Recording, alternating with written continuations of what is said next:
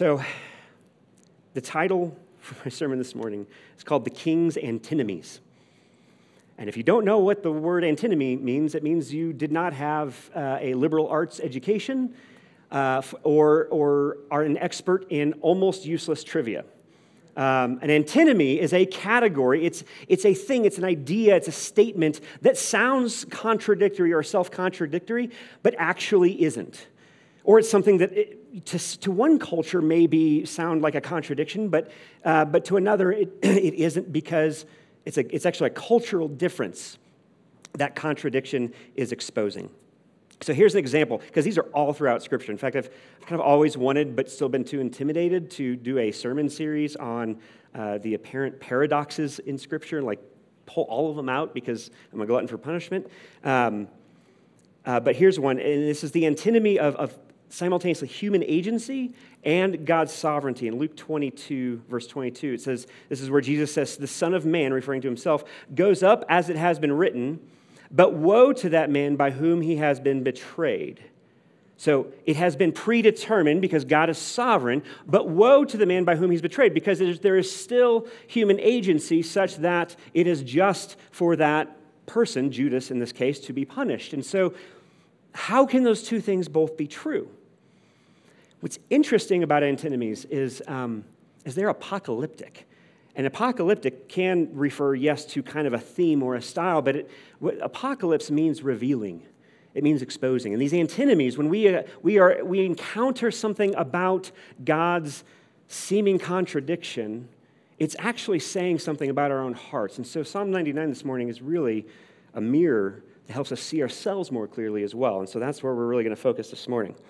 And so there are two antinomies in Psalm 99. One is something that I think we can probably all really identify with and enter into, and I think will be really good and helpful.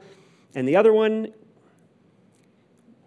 yeah, I'm, I, I just hope you come back next week. So, the first antinomy, the easier one, so that you still listen throughout the rest of the sermon, um, is this combination of holiness and nearness. First, holiness. Like this, this is probably the primary theme in the psalm. You, you see references or descriptions of God holiness in verses 1, 3, 5, and 9, and, and, and implicit elsewhere as well. What does that word holy even mean, though, right? The Old Testament and, and the New Testament for that matter, when, when you see the word holy, I want you to read into that set apart, distinct, different, other. Normally, we apply the word holy to a, a, moral distance, and that is absolutely the case. God is holy in ways that absolutely we are not. He is morally perfect and other. But there's also these dimensions of, of being, right? Uh, of being and purpose that are involved in this holiness that is being described here. Let's talk first about being, though. God's nature, his existential DNA, if you will, his being is, is is more than just the moral dimension. He is so other that we have difficulty wrapping our heads and our hearts around it. Verse 1, it says that he, he sits enthroned upon the cherubim. Now, when we think cherubim, we're thinking like, oh, Cupid, right? Well, I love the way one commentator actually uh, described what's being stated here because it's easy to just read over this and be like, oh, yes, fancy poetic language, cool. He says, This is not the weaponless cupids of religious art, but mighty beings representative of earth's beasts. This living throne is a flying chariot, fiery with judgment and salvation. Or as Danny said before the service, it's so metal. Right? The point is that this is, this is part of who God is. It is not just his behavior that is good and morally perfect, it is in his very being, in his ontology, his, his DNA, who he is. But there's always a purpose to his holiness, too, and there's always a purpose to any holiness. Right? When we, I think that probably the most popular way we use the word holy in, in normal everyday conversation is when we're referring to somebody, right, who is holier than thou, right? And if, if they're holier than thou, then there's this aspect of like they are morally superior. They're looking down uh, at, their, at you, looking down their nose at you, right? And there's, an, there's like a, a, a separateness, a, a separation that's involved there. But that's, That's not a godlike holiness at all. Walter Brueggemann says it best and better than I tried many times before I found this quote. Uh, he, he says, Yahweh is set apart in the sense of being incomparable, different, unlike any other. This God is not set apart from the world, however, but rather set apart to the world. In turn, ancient Israel is called to be holy or set apart to Yahweh. Holiness is thus not a separatist stance, but a relational stance. Yahweh relates to the world in a distinct way, and Israel is called to reflect that relational stance. And this makes sense. This is actually how we kind of recognize his holiness with his nearness, which is also ah, just beautifully saturating this psalm. In the, in the second verse, it says, The Lord is great in Zion. Not just great on his own, not just holy and other, but he is in Zion, the, the, Jerusalem, the place and the people of God. God establishes his throne within his creation, number one, within, like in the world, not just, just anywhere in creation. That would be amazing and incredible. But he limited and constrained himself first to the geographic location of Israel, and then he made his home among his covenant people more fully and presently with the Holy Spirit in the New Testament. Her? Really? Yes, thank you for laughing, Todd. Todd has really been helpful last couple Sundays. Um, if you were here last week, you know. Um, it further expounds on this in verse 6. It says that, that Moses and Aaron were among his priests. Samuel, who was also was among those who called upon his name. They, they functioned as mediators, go betweens between God and Israel, and they were men of prayer. And that prayer had a pattern that is alluded to here. It is that they call on or cry out to God in desperation, not because of being deserving. And Yahweh answers and delivers. Let's put this together, though, and ask the so what. Why is it such a big deal that God is both holy and near at the same time? How, even, even then, how can Yahweh be set apart and distant and immanent or with us at the same time? Here's the answer because beautifully, Moses, Aaron, and Samuel were looking forward in anticipation and in faith to Jesus in ways that we can now look back in hindsight and see far more clearly. They didn't see Jesus in the way that we do, but they did see his outline and his silhouette because they were painfully and personally aware of how no merely human mediator was ever going to measure up and be sufficient. This means that Jesus Jesus is our true and better Moses. He is our true and better Aaron. He is our true and better Samuel. By the way, all of them were pretty terrible people. Samuel, probably the least so. But they were not holy mediators by any stretch. And yet, Yahweh loved these morons. Like, and, and enough to answer, especially like Moses and Aaron were particularly dumb, right? In ways that are like, oh, there's hope for me, thank God, right? Um, and he answers them faithfully every time, even then. And that was before Jesus dies on a cross, not just to cleanse us from our sins and restore our spiritual moral balance to a zero sum, uh, to, a, to, a, to zero from the negative, but to actually give us the inheritance and the worth and the value of his own moral record. So when God the Father looks at you and I individually and together, he sees the moral record of Jesus. Because of Jesus, then, we can call on and cry out to God without a mediator at all. His holiness and his nearness are now accentuated and made even more mind blowing in the love and intentionality that has to drive it to be true. Thank God and we, we, when, we, when we grasp that, we should respond exactly how Psalm 99 does, which is to say, Thank God, holy is He, and no wonder we worship Him. He's actually worthy of it. No one else loves like this. So, that is the first antinomy. It exposes, in a sense, the ways in which that we take for granted his love because we don't slow down long enough to, to percolate and taste and see how good this is, right? We don't let the, the seeming contradiction of, this, of this, this, this holiness and nearness to, to cause us to pause and wonder. We think, oh, I understand that, and just move on. But we should wonder. So, for this next antinomy, um, which is about mercy and justice, I want to give a blanket, uh, don't hear what I'm not saying for the entire rest of the sermon. I've said it once, it applies throughout, so you can't hold, me, hold it against me. Um, and this is also why I'm realizing past, uh, preachers love big pulpits so they can hide behind them. And so I want to focus especially on, on this theme in verse 8, which says, O Lord our God, you answered them. You were a forgiving God to them but an avenger of their wrongdoings. The word avenger is, is the same word translated as justice. And so this, I'm not just kind of inserting that in there, okay?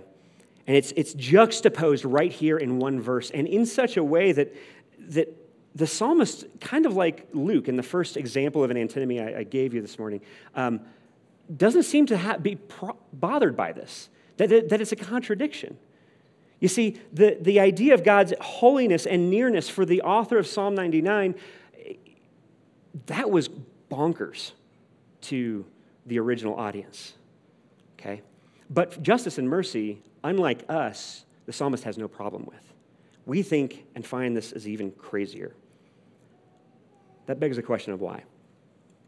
So, for the few of you who were here when we launched, you might remember that our first ever worship service in the back of where uh, East Simpson Coffee used to be, the first sermon I preached was on the parable of the prodigal son. And uh, I'm going to give spoiler alert. Um, that, that parable is really about not just one prodigal son, but a prodigal God who loves and is generous and prodigal in his love. He spends whatever it takes to love both an older and a younger son. The older son was very much more legalistic and where the younger son was hedonistic or licentious. And my whole point in that sermon was that in, if God is a if God is our divine host, if grace in so many ways is the vehicle of God's grace is given through hospitality in and through his people and belonging to his covenant people, then there is room at the table for both older brothers and younger brothers. And what I meant by that, right? The, the older brother is very much this, you know, the picture of the older brother, if we translate for this for modern context, is the kind of self righteous, religious conservative who gets their dignity, value, and worth from doing the righteous thing, but are often so consumed with the injustice of other people's sins that they miss the point entirely, which is that God's, uh, which is of God's, our Father's prodigal love and mercy it is an emphasis of justice at the expense of mercy, a, diff- a, discomfort with the antinomy of justice and mercy that causes us to, to favor one over the other in ways that God refuses to. It's very Puritan in its posture. On the other hand, the younger son, the younger brother, the modern equivalent would be kind of the, you know, the secular relativist or the progressive who lives their truth and pursues their passion but also takes the Father's prodigal love and mercy for granted because it doesn't take stock of the, the, the consequences of their actions on others. And it's, it's kind of about cheap grace, a kind of hedonism. So you have the kind of Puritan and the hedonist. God says, You're both welcome at the, at the table. You're loved. The gospel's for all of you. I did not realize how idealistic and aspirational that would be at the time. And especially because those two categories have been less and less accurate as time has gone on, and in a way that has just basically been turned upside down about two years ago. Um, has anybody heard the name? Let me illustrate this. Has anybody heard the name Charles Hapgood? Okay, cool. There is absolutely zero reason for you to. Um, I am not, right, I know my lane. I'm a pastor, I'm not a scientist. Uh, but Charles Hapgood came up with a theory of why the dinosaurs went extinct that I'm almost certain has been entirely disproven since I first read about this. Um, but his theory was interesting, which was using kind of geological evidence. His theory was that over time, the, the magnetic poles on the Earth were, were kind of shifting and became unstable. And then suddenly, almost overnight, they flipped. And in flipping, it just jacked with everybody's expectations. And the, you know, it set off migration hazards and uh, crazy weather events. And that was why the dinosaurs went extinct. Again, this is a very good sermon illustration and not great science. Similarly, and culturally, our poles started shifting and becoming significantly more unstable about six ish years ago and then reached a tipping point in 2020, which became the skyscraper that broke the camel's back. And here's how they flip, and here's also where I duck, right? Now, the older brother, the new Puritans, is the cultural left. Canceling, cancel culture as a whole functions so much like a, a kind of secular excommunication that uses and weaponizes shame to, de- to, to demonize and to, de- to dehumanize and also to silence actual good argument. Um, Bari Weiss, who is a, a, journalist, she's former editor at uh, the New York Times. She's also, which is helpful for the sake of this context to know, uh, a lesbian and an atheist Jew. Um, uh, she recently said in a speech, described this very dynamic unbelievably well. And I'm going to read, it's kind of a long quote, by promise it is chock full of good stuff. She said, um, The ideology that is trying to unseat liberalism in America begins by stipulating that the forces of justice and progress are in war against backwardness and tyranny. And in a war, the normal rules of the game must be suspended. Indeed, this ideology would argue that those rules are not just obstacles to justice, but tools of oppression they are the master's tools, and the master's tools cannot dismantle the master's house. So the tools themselves are not just replaced, but repudiated. Persuasion, the purpose of argument, is replaced with public shaming. Moral complexity is replaced with moral certainty. Another way of saying that is self righteousness. Facts are replaced with feelings. The rule of law is replaced with mob rule. Ideas are replaced with identity. Forgiveness is replaced with punishment. Debate is replaced with disinvitation and deplatforming. Diversity is replaced with homogeneity of thought. Inclusion with exclusion. Excellence with equity. In this ideology, disagreement is recast as trauma. So speech is violence, but violence, when carried out by the right people in pursuit of a just cause, is not violence at all, but in fact, justice. This is one of the most succinct descriptions I have ever come across of, of a uh, kind of left progressive flavored, but yet still legalistic ideology of justice without mercy. Now, as you know, if you've been here more than a few weeks, I'm very fair. So let's talk about the other side, right? The younger brother is now, the new hedonists are now the cultural right who says and has said that there is no excuse for rioting, there is no excuse for looting. I don't care how bad it is, unless you are threatening or intimidating the most important democratic institution in our country's history. My body, my choice, a statement of radical autonomy and individualism, is now co opted and re- repurposed for masks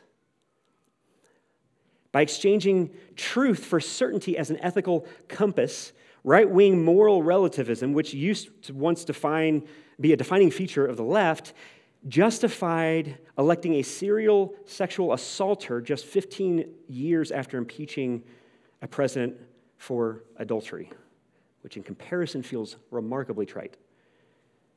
I'm not defending anybody, that is not a political statement. I'm just trying to pull out these narratives so that we can allow them to see maybe ways we're being uncritical in how we understand ourselves and each other. But this is as much a licentious ideology of mercy without justice, of, of hypocrisy, as, as the younger brother in the parable of the prodigal son. Okay, why in the world am I dwelling on this? I, you, you pro- I know you probably missed this in Psalm 99, okay? I'm saying this because this is an apocalyptic psalm. I'm saying this because it expo- exposes things inside us that maybe we don't do enough business or spend enough time considering before we take it to our filter and lens as we read the text. Right? I'm dwelling on this because number one, this, this is the root of so much polarization and, and our social fabric tearing apart at the seams. And it's because we can't tolerate antinomies anymore. We can't sit in the tension of justice and mercy, especially when we are far more convinced of one than the other, and our neighbors don't share that same conviction. We have difficulty being in the same community or in relationship with people who fall on the other side of that fence. And I know this because I and other pastors constantly process and try to support each other in, in, in, the, in what feels like an, a near inevitable uh, leaving and departure of people from, from the church.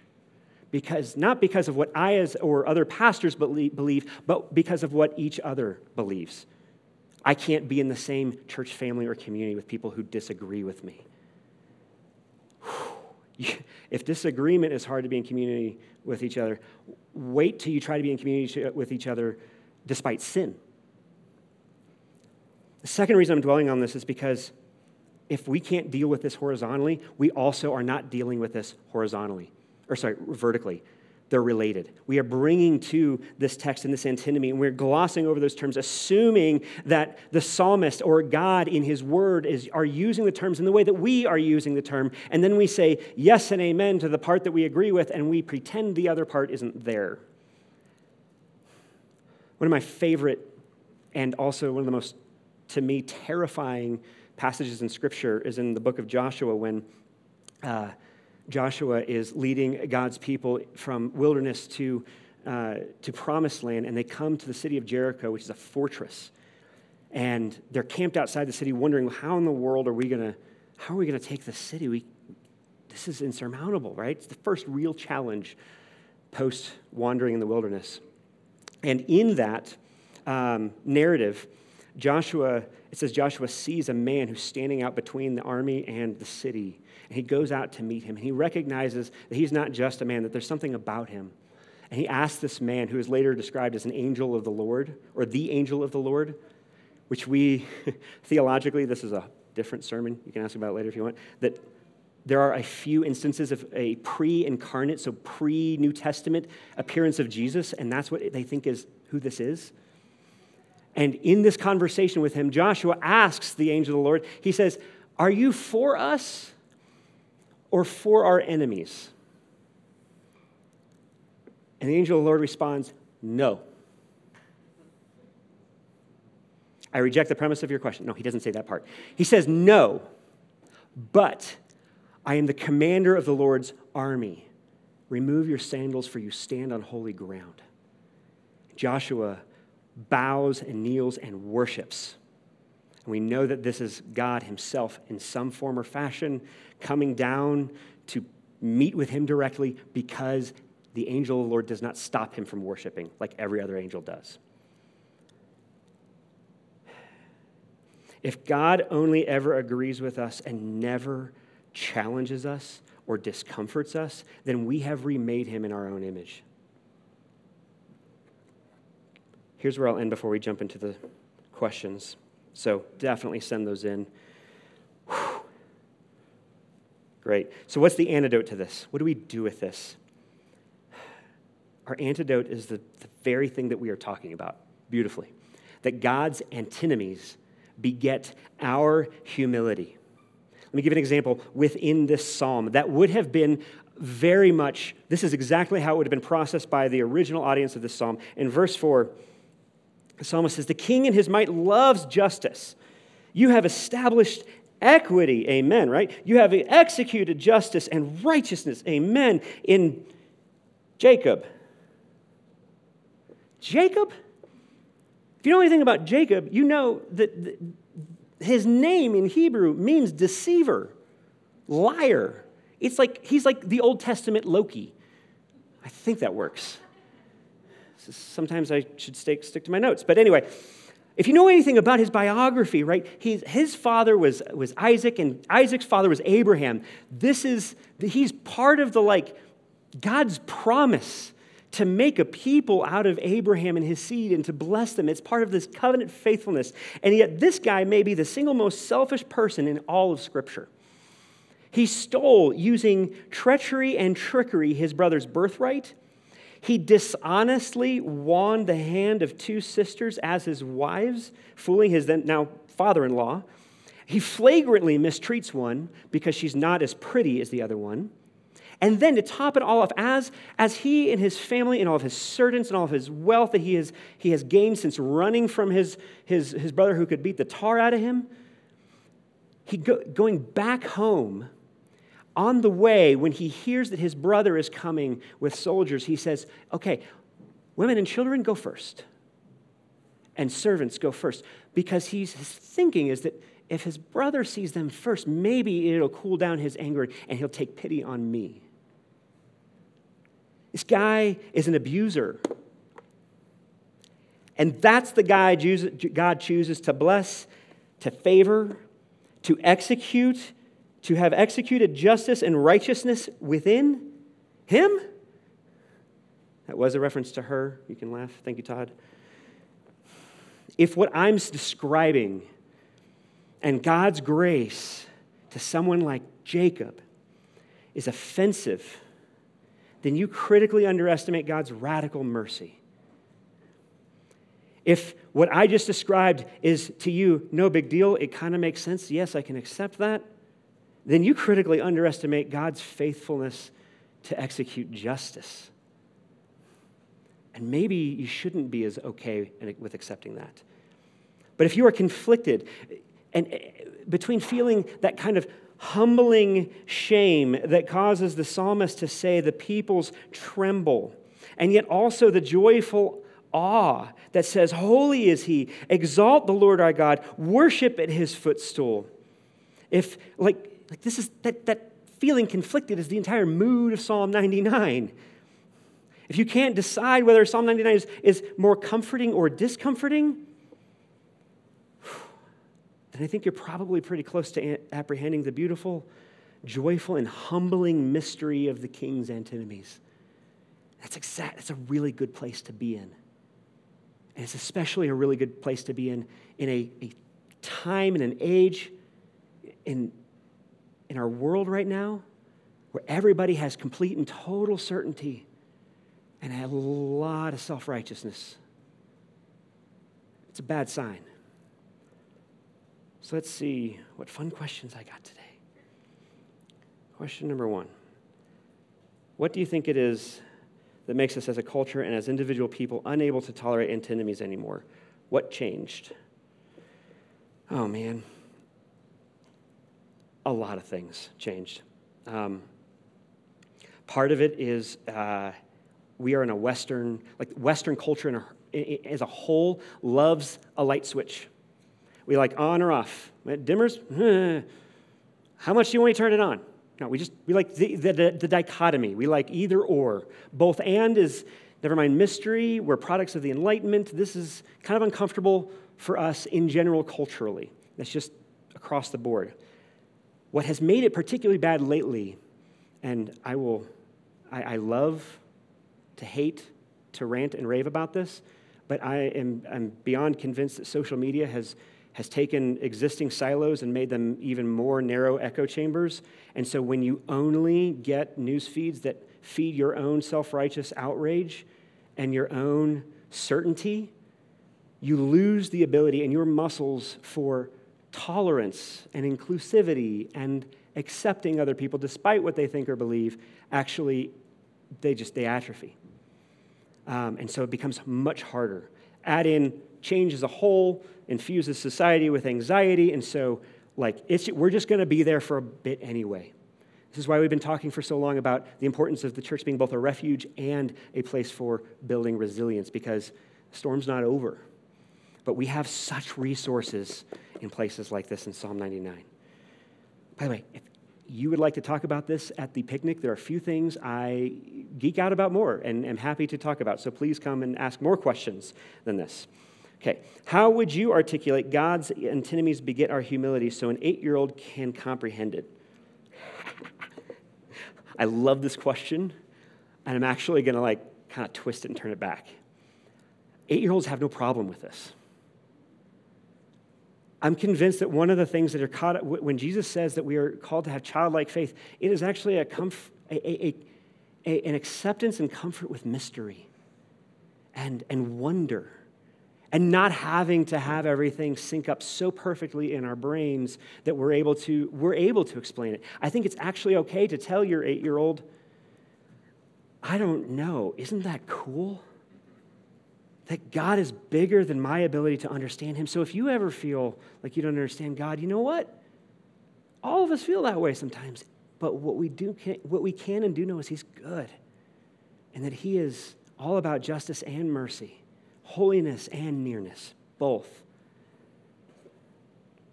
Great question.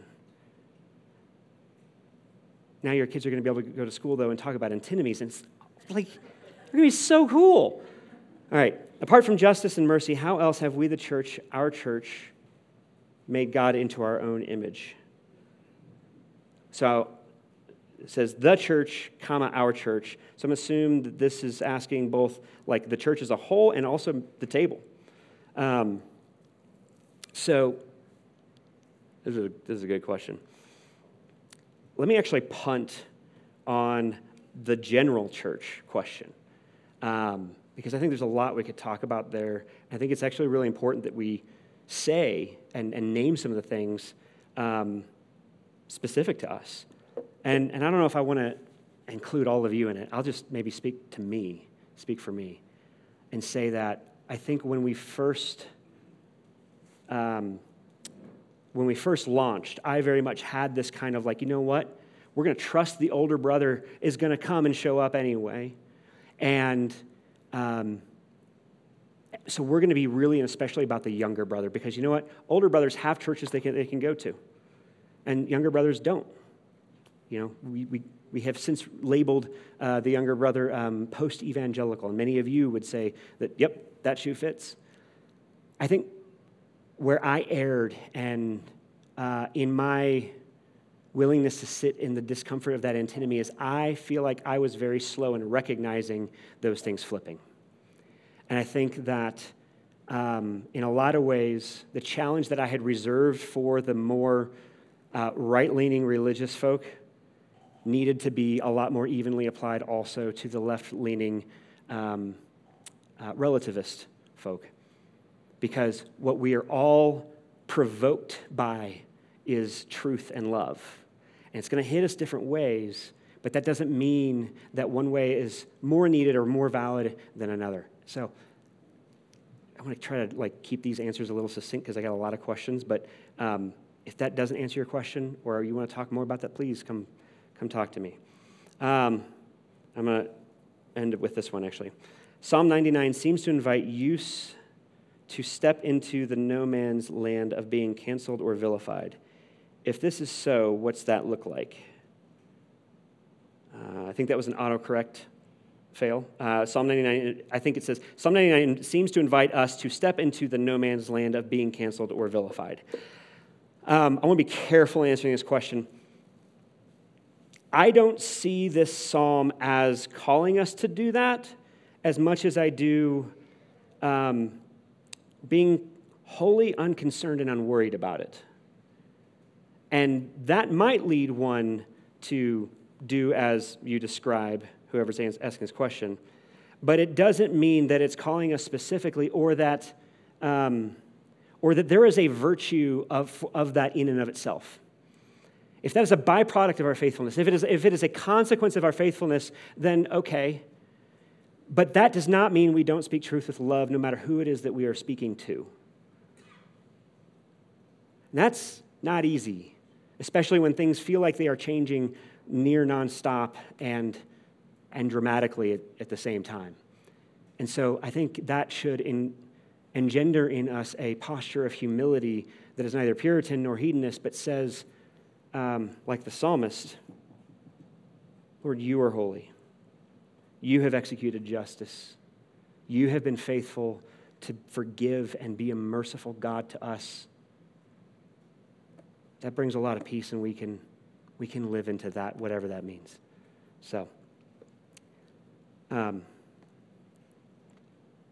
gosh, I actually, I still remember um, when we first had our, our first service and, and preaching on the parable of the prodigal son or the prodigal God, as I insisted at the time that this was this is what the parable should have been uh, named, which is basically just repeating Tim Keller, who's the fourth member of the Trinity. You know this. Um, that was a joke. Wow, y'all like, it's okay. We can, we can joke about these things too. They're serious, but it's okay. Um, I still remember um, setting the table and um, describing God as our divine host. And it's, it's something that I think in our modern context, we don't associate bread and wine as particular, like a, especially in, in the small little uh, cubes that we have them, as like a feast. But the feast and the gratuitous, prodigal nature of God's love for us is in the fact that Christ is holy, the perfect mediator, and yet he has said the means by which I am going to be present, especially in a way that is unique among everything else in this world, is when you get together as the body of Christ to feast upon my presence. The bread is not literally Jesus. The, blood, the, the, the wine is not his, his blood literally, but he is present with us. He is near. And that is a feast for our souls. On the night that he was betrayed, Jesus was with his disciples, and he took the bread and he broke it. He said, This is my body. It is broken for you. I am set apart to you for your good. Likewise, he took the wine, he poured it out, and he said, This wine is the blood of the new covenant. It is given for the forgiveness of sins, even as justice is satisfied in the broken, in my broken body, my mercy is extended in the washing with my blood. And as often as you eat this bread and drink this wine, you proclaim my death until I return. He says, in essence, you proclaim, Holy is he. Exalt him, worship at his footstool. And for those of you who that is your hope, this table is for you. Come and eat. Let's pray.